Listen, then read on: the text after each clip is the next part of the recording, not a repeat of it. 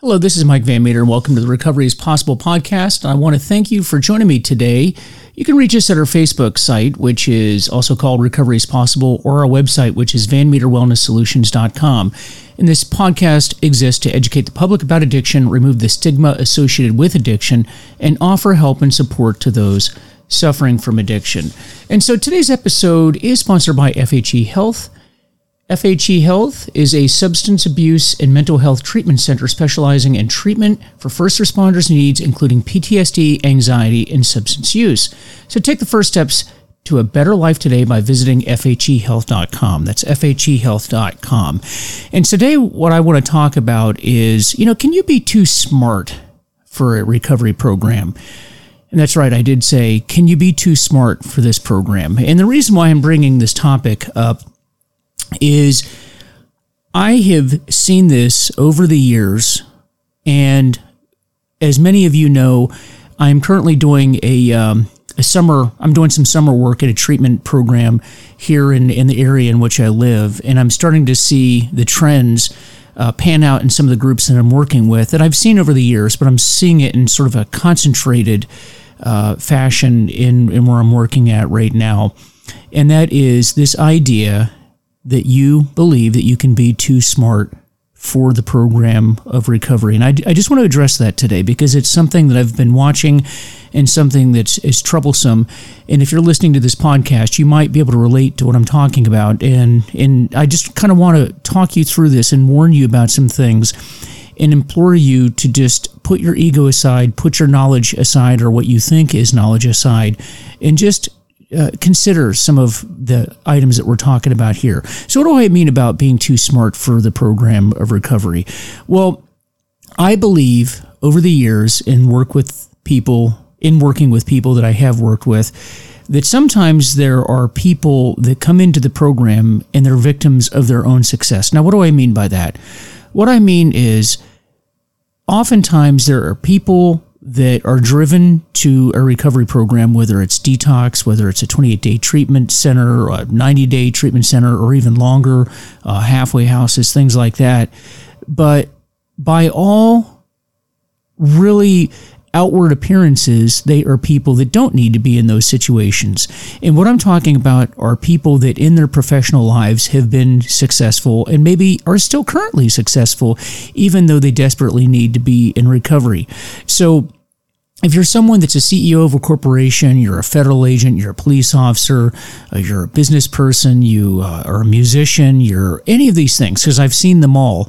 And even while you come into treatment, you are still, from all outward appearances, very successful. It, it's kind of hard for people like that to get into recovery because because other people come to them for the answers. For example, if you're a police officer, people come to you for answers. You don't go to them for answers. If you're a federal agent, it's the same way. If you're a chief executive officer or chief financial officer of a company, after all, people come to you for solutions, not the other way around. Your job, your livelihood is dependent upon you giving your opinion to other people.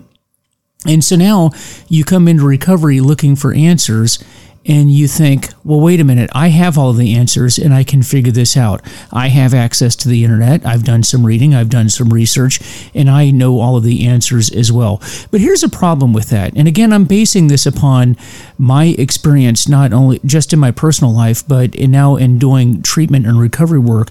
Uh, I see this over and over and over.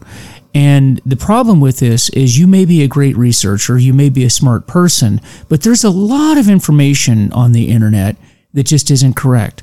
There are a lot of opinions about recovery that are either straight up not correct or misleading or based on someone's biases.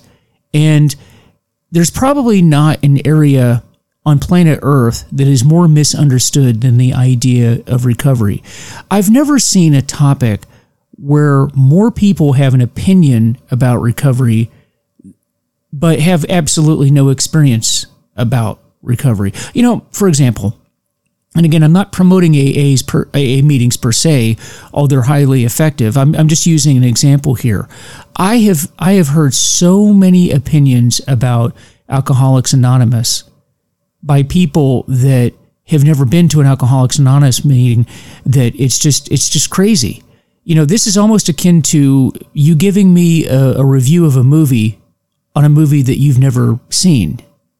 You only read reviews on it. And so people go on the internet and they say things like, you know, AA is a cult, AA is not effective, you know, they're going to make me believe in a God that I don't believe in, they're going to make me do all kinds of things I, I don't believe in, and that's just simply not true.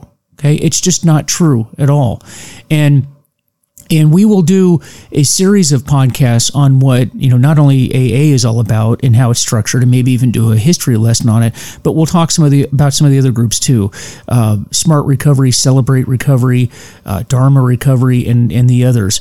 But the fact is, people come into treatment with preconceived notions of what these meetings are all about, but yet they've never attended them, or they've attended a couple and didn't understand what they were, uh, you know, listening to. They didn't understand the history. They didn't understand the traditions. They didn't understand the purpose. But yet they have very, very strong opinions. And so when these folks come into recovery and we start uh, trying to educate them on different recovery programs, they start telling us how they are not going to follow those programs because they have a better plan. Now, what I want to emphasize to you is this, and there's an often um, stated phrase in recovery, and that is your best thinking got you to where you are. So if you are a person, and I don't care where your your position is in in life, I don't, you know what your socioeconomic position is, your status in in the community. I don't care how much money you have. If you are sitting in an AA meeting, a Smart Recovery meeting, a Dharma meeting, or any of these other meetings, or you're sitting in a treatment center your life has become unraveled. There is a reason, unless there was some horrific accident in how you ended up. You were you were headed to the Walmart. Somehow somebody took a wrong turn and you ended up in a treatment center. Unless that's you, there is a very good reason why you are sitting in that treatment center.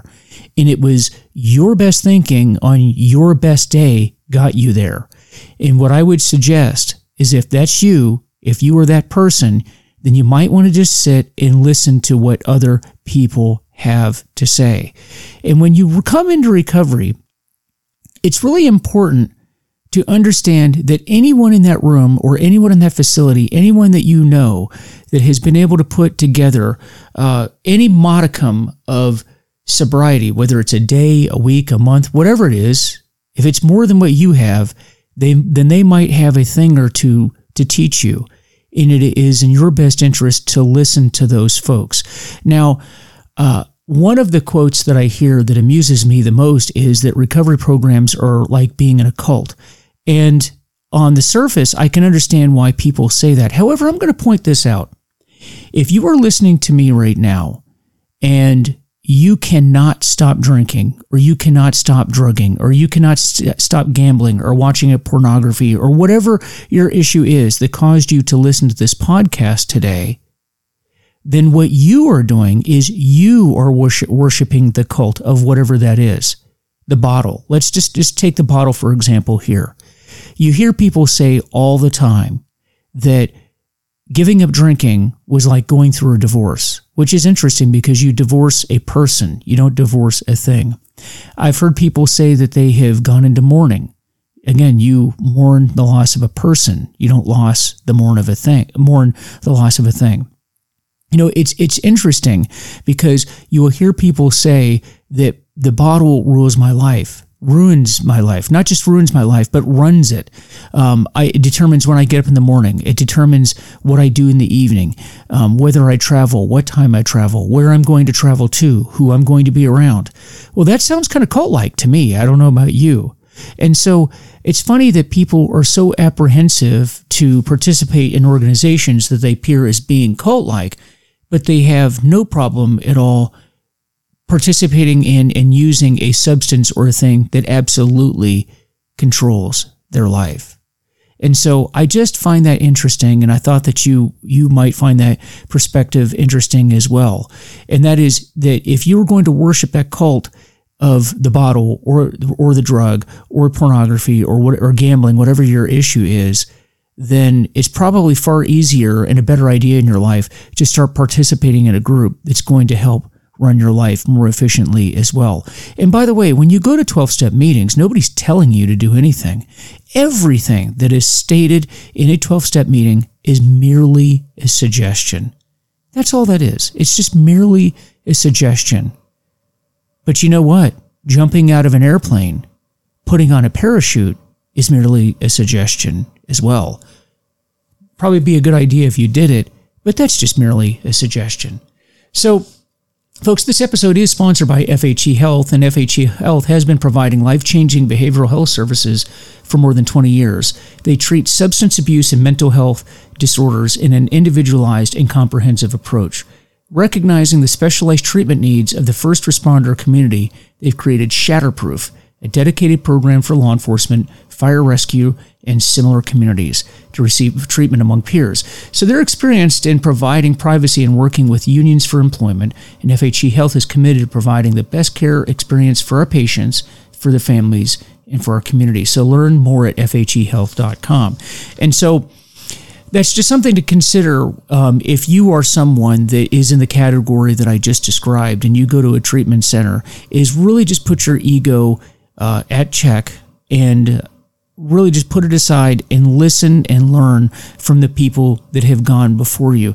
Now, if you're an athlete and you're listening to me, uh, maybe you can relate to this, whether it's football, whether it's uh, triathlon, whether it's you know professional cycling, weightlifting, whatever the case may be. Just pick the sport of your choice and imagine being able to have a session. Um, where you can take the, the biggest athletic star that you can think of, somebody that you worship, somebody that you look up to, and you get a private session with them and they tell you that you should do this or you should do that or they recommend that you do this. Here's a training cycle here's the sleep cycle here's the nutrition whatever the case may be.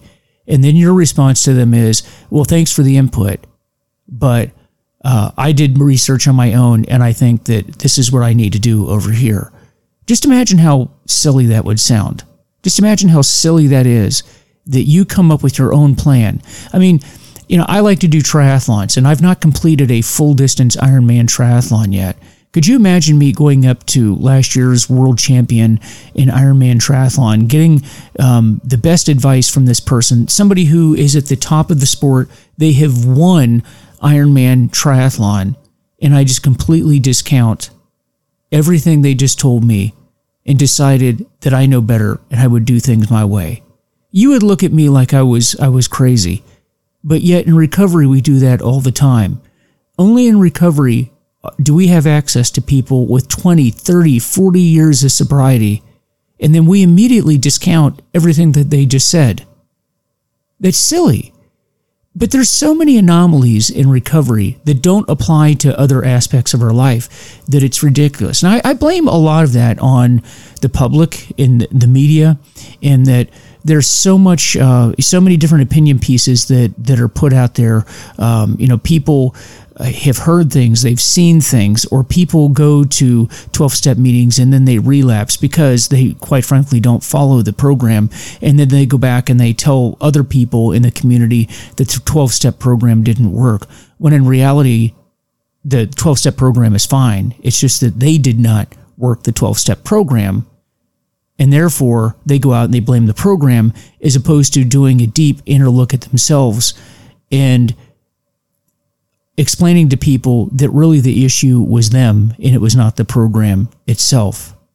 So, what we have to do when we come into recovery is just sit down and learn the way that a child learns. You know, young children don't question the things that are that are taught them. And in the beginning, in the beginning of recovery, what I would recommend for anyone that has struggled with this, and again, if you're listening to this podcast, it's very possible that you are struggling as we speak with your own recovery. And that is just go into a meeting with an open mind and have that willingness that we talked about. And my last podcast was about the concept of willingness. Just open your mind and don't question and just try the things that are suggested to you. And if they don't work out, if you do this for a period of time, a month, six months, a year, whatever the case may be, if you try these things and you don't get well and your life does not get better, you always, always, always reserve the right to go back out and do what you were doing before. As we say in recovery, you, we will refund your misery to you 100%, no questions asked, and you don't even need to produce a receipt. We will give it back to you. But, folks, I will tell you this I, in the years that I have been around this business, I have not seen one case of a person that has gone out and worked a recovery program and striven for complete and total abstinence from whatever drink or drug or issue that brought them to recovery and do that for a period of time and not have their life get well. Now, let me clarify does that mean that your life is not going to have problems? Absolutely not oftentimes when we come into recovery, there's a lot of destruction that we're trying to take care of and resolve. And that's one of the reasons why early recovery is so difficult because at the very moment where it's the hardest for us to get well, oftentimes is the very moment when we are dealing with the consequences of most of the things that we did that brought us into recovery in the first place. And so that makes it doubly difficult. You know, you're dealing with all those problems, trying to resolve them, trying to take care of those issues, and then you're dealing with the physiological problems of coming into recovery.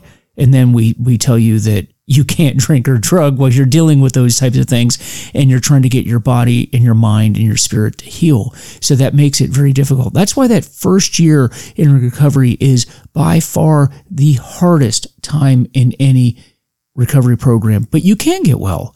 You can get well if you stick with it and allow your body to heal, your mind to heal, and then develop your spiritual program. I didn't say religious program. I said develop your spiritual program. And that means a lot of things. And we'll cover that topic in other podcasts as well. But you're just going to have to trust me on this one, folks. It will get better. And again, put your ego aside, put what you think you know aside.